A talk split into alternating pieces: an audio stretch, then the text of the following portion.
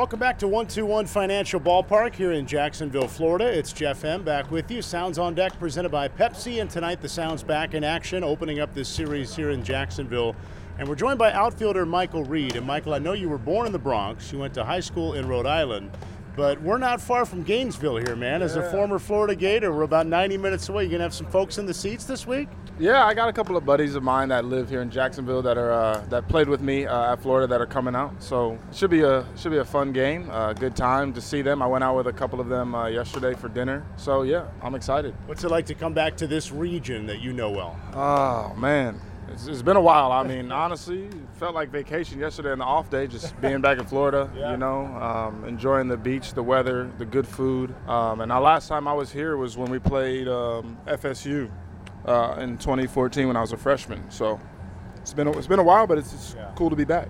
You had a really good series in Charlotte. It feels like your game is kind of coming on now that you're getting more reps and more at bats. How would you describe your start with the Sounds here? You know, start off a little slow to be honest, and but that's baseball. You know, um, I mean, you can only do so much as prepare every day, work on your craft every day, and come out and, and do your best to compete. That's really what it comes down to. So, I really was never too worried, to be honest, about a slow or fast start or anything like that. It's really about the big picture and continuing to get better um, every day.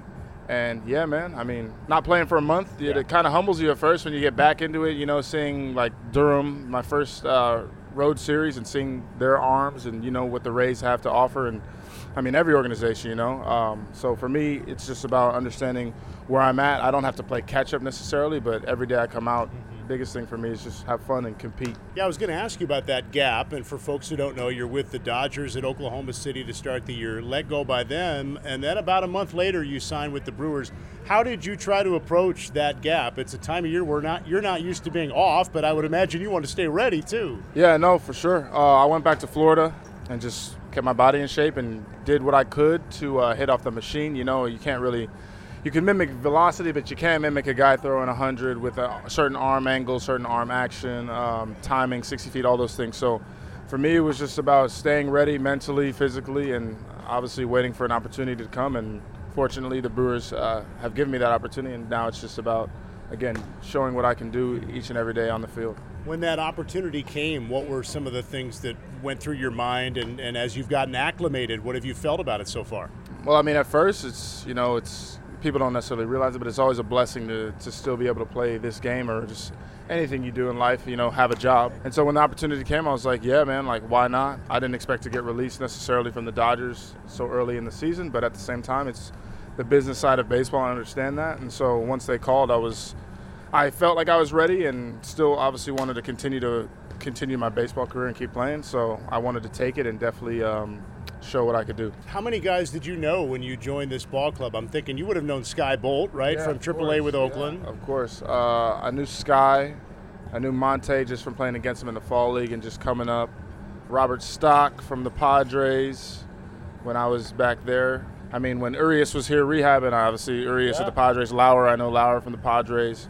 I'm a Yankee fan, so I knew who Tyler Naquin was. Roman, we just signed him, so he was used to be in our agency, so I knew who he was. Eddy Alvarez, same thing. Used to hit with him in the offseason in Miami. So a lot of the guys, and it's a lot when you get older in baseball, you, you come up playing against these guys, with these guys. A lot of guys bounce around and things like that. So you you're definitely familiar with um, a lot of them, and you have prior relationships with these guys before you before I came here at least. Being from the Bronx, uh, describe your, your youth with the game. You mentioned being a Yankees fan, and then you, you went to high school in Rhode Island. Yeah, I mean, grew up, born and raised in the Bronx, Soundview, pretty close to Yankee Stadium. So, uh, I mean, I'm a diehard Yankee fan, regardless of what organization I'm with. Yeah. I mean, that's just something that I'll always be. And yeah, man, I grew up playing hockey uh, before baseball, so I didn't really pick up baseball uh, too much later. I would say where I started taking it seriously in my life. I mean, man, my dad took me to a bunch of games. My mom took me to a bunch of Yankee games. So. Uh, I was fortunate enough to to see one of my best friends that I grew up, Andrew Velazquez, uh, play for the Yankees, hit a home run in Yankee Stadium, and that sort of full circle because when we were younger, he had a birthday party there. So I mean, it was pretty cool to see. Yeah, and then um, yeah, I went to boarding school in Rhode Island to play hockey. So again, baseball was really one of those things that was again a challenge for me and something I picked up sort of later.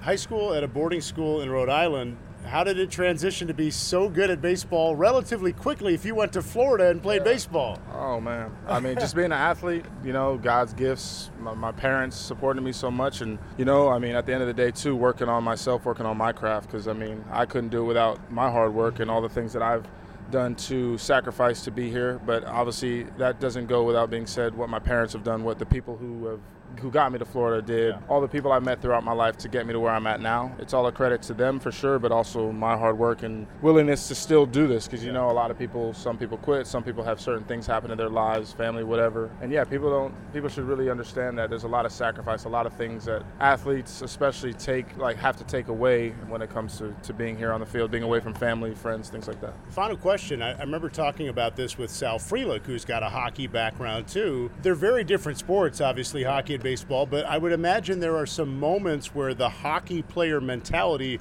can get to come out in a ball game. Is that is that accurate? Yeah, I would definitely say baseball is obviously a little slower than hockey, but no, at times, you know, that same mentality of whether you get hit by a pitch, uh, whether you're going to go in hard on a slide at second base, home, or what have you, different things like that. Yeah, I mean, we're not really scared. Hockey players are not scared really of anything, you know, getting hit with a puck in the face or in the ankle and limping off the ice and then having to be on a shift maybe a minute and a half later. Yeah, it's just one of those things where the mentality for me in hockey has come over to baseball just in the sense of not being afraid of anything and then again always competing. Even if you're not getting a hit, you're not scoring a goal, you can always do something offensively, defensively to to help your team win. Good stuff, man. Thanks a lot for your time. Good luck tonight. Thank you. I appreciate it. Outfielder Michael Reed. This has been Sounds on Deck presented by Pepsi. Stay tuned. The lineups and first pitch are coming up next.